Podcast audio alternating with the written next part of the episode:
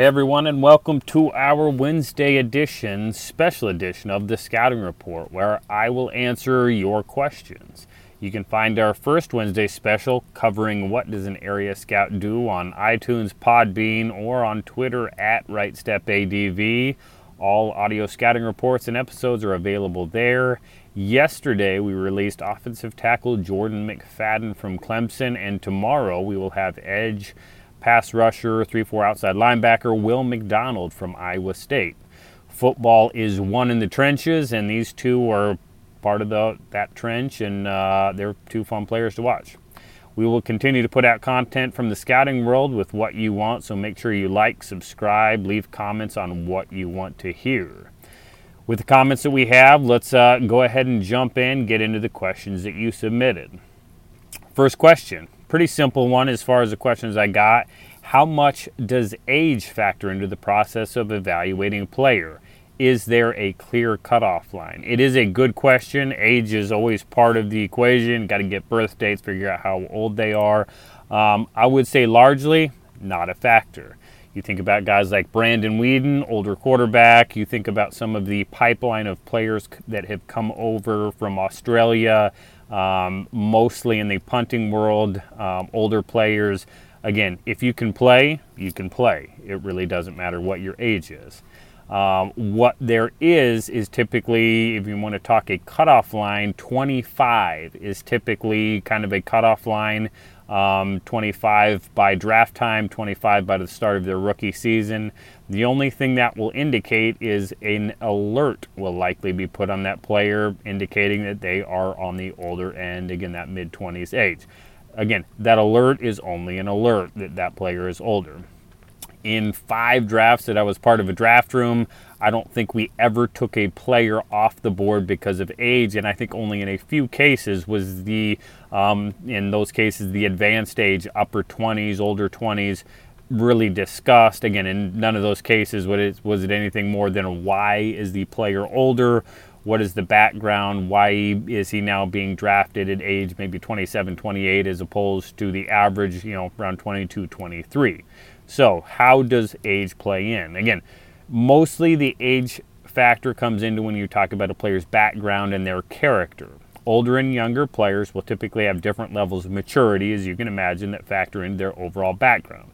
An older player may be married, have kids, be done with school, graduate school, have multiple degrees, you know, may not even have to go to school in, in some cases, you know, be working in some kind of internship.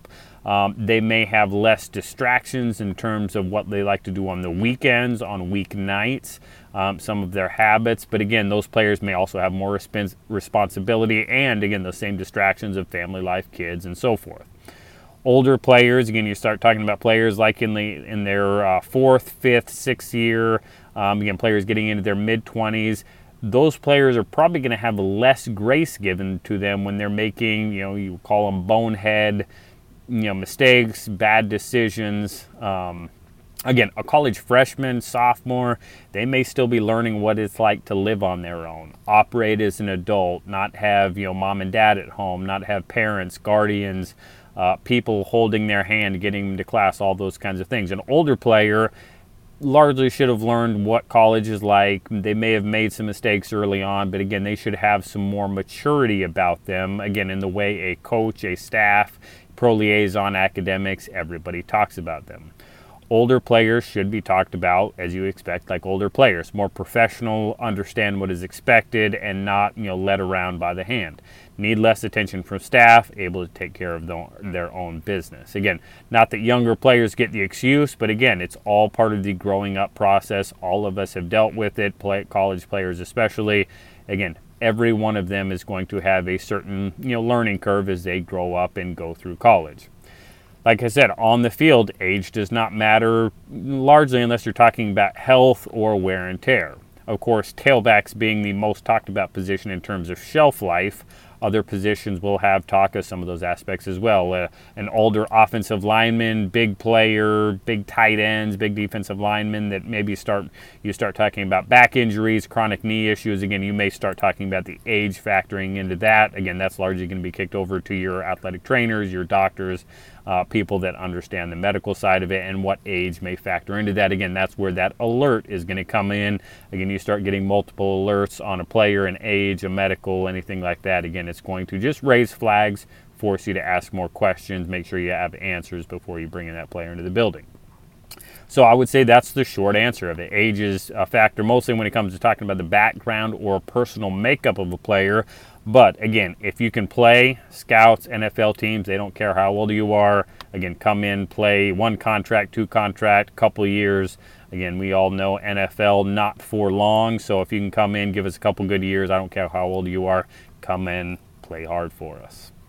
Our next question, a little bit more of a full question, few pieces to it. So the question is when rejecting a player, what all goes into the process? How do you find an optimal balance between no stone unturned and don't waste precious time?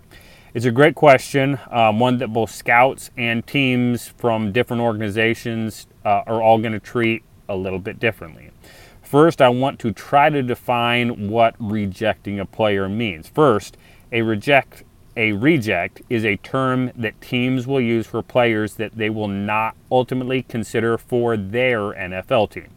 It's not, you know, meant to be derogatory. It is not meant to, you know, say anything more about the player than, hey, they may be a good college player. They're just simply not good enough on the field to play for our organization for any number of reasons. Um, on the character side, which we'll get to again, it may be a player that uh, their makeup, their background just is not a player that we want in our building representing our organization. Again, please don't take the term reject as anything more than a designation for players that a scout or a team doesn't want on their team. With that said, there are mainly two reasons players will be rejected by scouts. Uh, those two are character and level of play. There's also a third category that would be determined to be a medical reject, but that is determined by NFL doctors, trainers, those in the medical field. Scouts will not medically reject a player. We will do what we can to understand it as much as we can, but scouts are not doctors, scouts are not trainers, so we will gather the relevant information, then hand it off to our medical experts. So let's first hit on the level of play. As I said, there are plenty of good college players that, for any number of reasons, are looked at as not quite good enough to play in the NFL and they are rejected. Lack of speed, lack of size, lack of explosion, lack of overall ability, and anytime you start getting a combination of these things, those are going to probably lead to a reject player. So let's think about the numbers here. At a typical Power 5 school, you're going to have, you know, 15 to 20 players in a senior class or, you know, in your class that have exhausted their eligibility. Again, you start talking about your fourth, your fifth, your sixth year players with COVID. Um, of those, and we're going to say 20 just for sake of talking through these numbers, your top schools, um, your big schools, are going to have five to 10 players by the time the draft comes with draftable grades. Again, depending on your roster size, five to 10 players with undrafted free agent grades, which leaves you with, you know, five to 10 players on a good Power 5 team that will likely have a reject grade on them. Again, you start talking about your schools like your Ohio State, your Alabama, your LSUs of recent years that have had 10 to 15 drafted players. Again, those are records for a reason. This is not common. You get your schools um, that by the time you get to January, also have underclassmen in that. Again, it just waters everything down. You may end up with even more rejects as part of the, that group. Uh, in recent memory, there have also been P5 teams, Power 5 teams with, you know, they have a 500 record, um, a good, solid team, won some games, beat some, you know, quality opponents that have not had a single draftable player. You, you know, of their 15 to 20 draft eligible players, maybe six to seven undrafted free agents, and 10 plus rejects. So it is not uncommon for you know teams that can win college football games to have 10 rejects. So doing work on these rejects players. As we discussed in our first Wednesday special, reports have been written on all draftable players prior to any scout's first visit at the school. Once at the school, the pro liaison is going to give a background on all players that, according to the national scouting groups, your NFS, your Blesto, or the scouts, uh, are considered final eligibility or senior players. Most scouts, especially area scouts, will take full notes on every player that's talked about in terms of background and character. You're going to want to be able to answer certain basic questions no matter if the player is a reject or a draftable player. Notes are largely minimal when it comes to these reject players, um, and uh, the pro liaison is going to rely on scouts to kind of help them trim their list and know who to talk more about.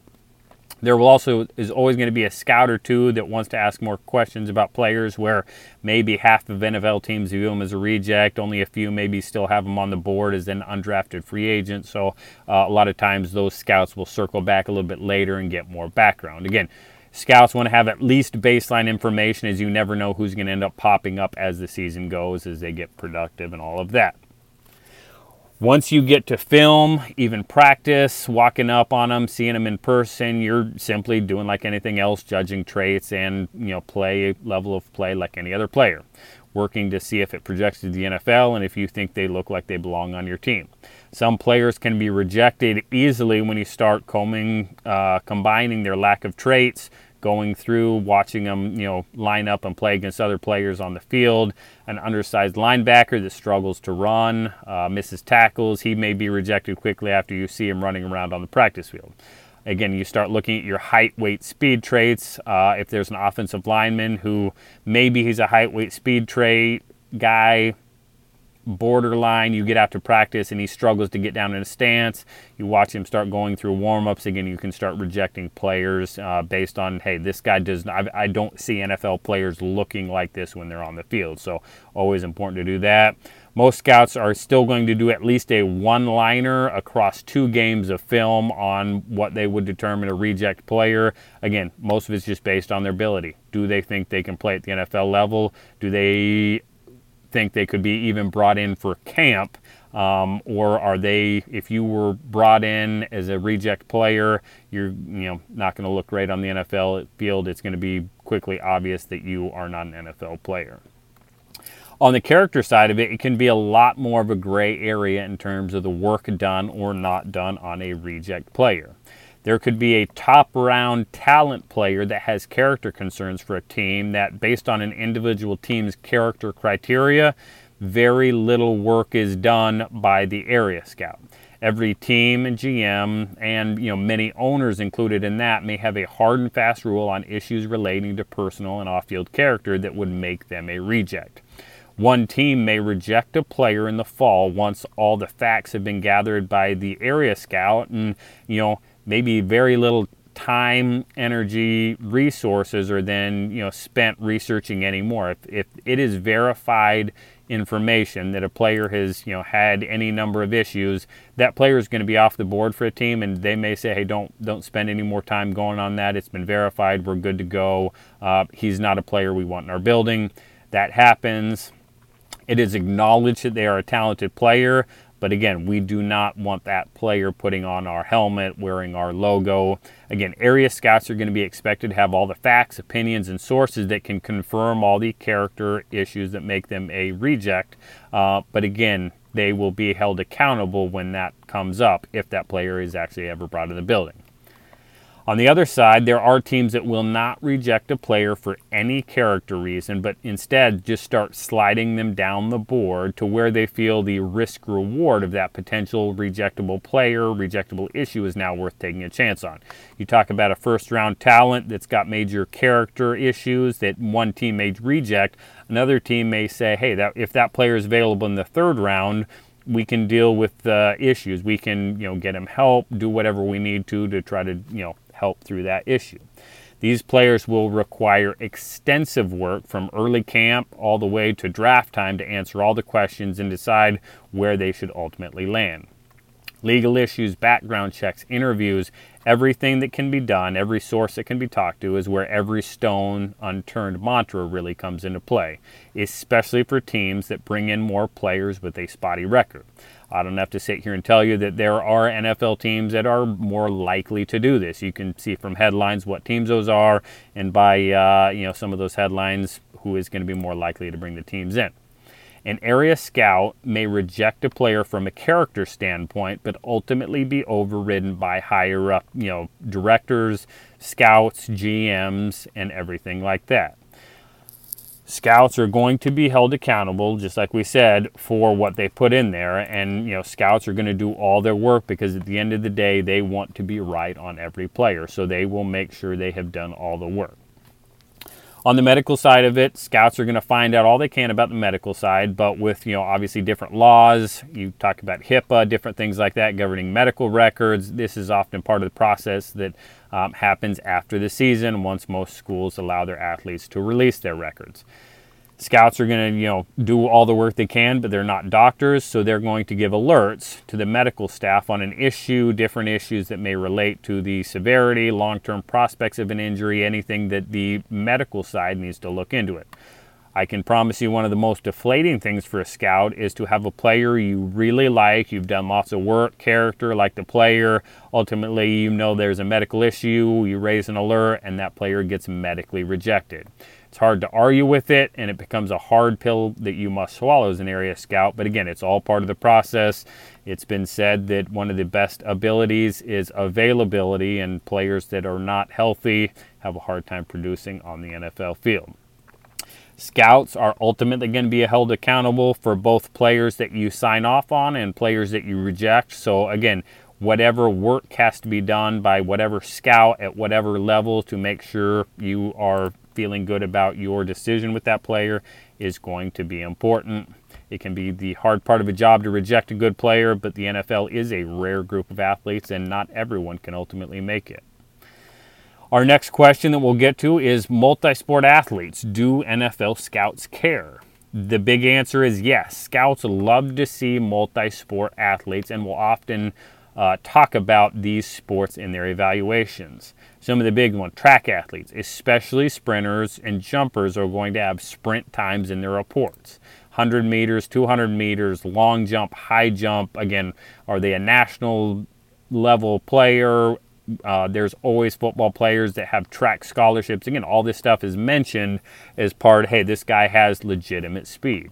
A tight end that played basketball is another big one that scouts love to see. They know how to box out defenders, work with their hands away from their body, use their hips to shield defenders, and high point the football. Baseball center fielders. If there is an outfielder in baseball, we often look at it defensive backs, wide receivers, uh, safeties. They often have a heightened ability to track the ball down the field on deep throws or punt returners. They'll all, all translate and track, tracks well. Wrestlers who are offensive and defensive linemen often have a special ability, and innate ability to use their hips, understand leverage, and hand use. Wrestling also has the uh, stigma that they have an extra grittiness, toughness uh, that comes with, in my and many scouts' opinions, the toughest individual sport. I can remember in one instance a player who said in an interview, kind of just offhand, they didn't like wrestling because it was too tough. They didn't like having no one else around. They liked being out there with teammates. Again, that was talked about as part of the player's overall profile. So, for all those high school athletes out there, high school coaches, play as many sports as you can, enjoy the time in those sports. Know that those traits, if football is ultimately your goal, there are traits in these other sports that will carry over. We're getting short on time, but we'll uh, hit our last question here. What mental adjustments do you have to make when you scout small school players? This can be a tough one for scouts. Is uh, one of the gauges a scout always uses to help evaluate his level of competition. You can always imagine a P5, Power 5 player that is good against other Power 5 players is usually a good player. You start dropping down to a MAC conference, Mountain West, Sun Belt, or even as you get down into Division 2, Division 3, NAIA, there may not be another NFL caliber player on the field. So the first thing you've got to look for is, you know, height, weight, speed. Does this guy fit the position ideals or is he close in the position ideals for the NFL? Again, you start finding those players with position ideals, you can move on to the next step, but that is a, an important criteria. After that, you've got to determine the level of domination at that level with the traits that they have are that is that going to translate to the NFL? Again, you start getting moving down in levels. A player must be dominant, must have you know, maybe rare stats, must have, you know, plays where, you know, he truly looks like a man amongst boys. I go back, think about a guy like Adam Trautman from Dayton. He was the focal point of the offense. He was going for 200 plus yards multiple times in games, was doing it even while the defense was lining up two or three guys on him, trying to trail him. Um, again, he was a height, weight, speed guy that was productive. You walk up on him on at practice, and you could easily pick him out. On that same team, Adam had a teammate that was a very very productive slot wide receiver, but he was about 5'7", 170 pounds. You know, he had he had good speed for his level, but again, nothing translated to the NFL other than his production. One guy looked like he was an NFL player, the other didn't. As a scout goes into a school, this, he must know that the staff, everyone there, believes that this is an NFL player that they're going to be talking about. And even without knowing it, they may exaggerate the player's ability, character, again, weight progression, what he's doing in the weight room, or any other questions. This is their chance for their school to have an NFL player. So for me, it was always a grain of salt thinking. I've always got to understand that they are pushing this player and that uh, this is still a small school player. It's different if, you know, a big school in Ohio State's talking about a player in the same light. That means that's a real special player. If Dayton's talking about a player, it's, you know, Dayton doesn't have a lot of experience. Again, just using Dayton as an example, Dayton has had a few guys that have gotten, you know, camp tryouts and Adam, obviously a third round draft pick. But Always be excited about the prospects of a small school player while knowing that he must be very special if he's going to come out of that school. Media hype is also going to be a driver for some of these players as everyone loves an underdog story. Staying grounded in your report and trusting what you see, blocking out the noise is always essential as scout evaluates a small school player. Well, we're, uh, we're well past our time. I hope I answered the questions and maybe even generated a few more. Please reach out with any questions you may have. We'll hopefully do another question answer on one of these Wednesday specials. Send those over at rsafootball.com or by following me on Twitter at RightStepADV. Tomorrow we will have our audio scouting report on Will McDonald, pass rusher out of Iowa State. Football season is upon us, so as always, keep scouting.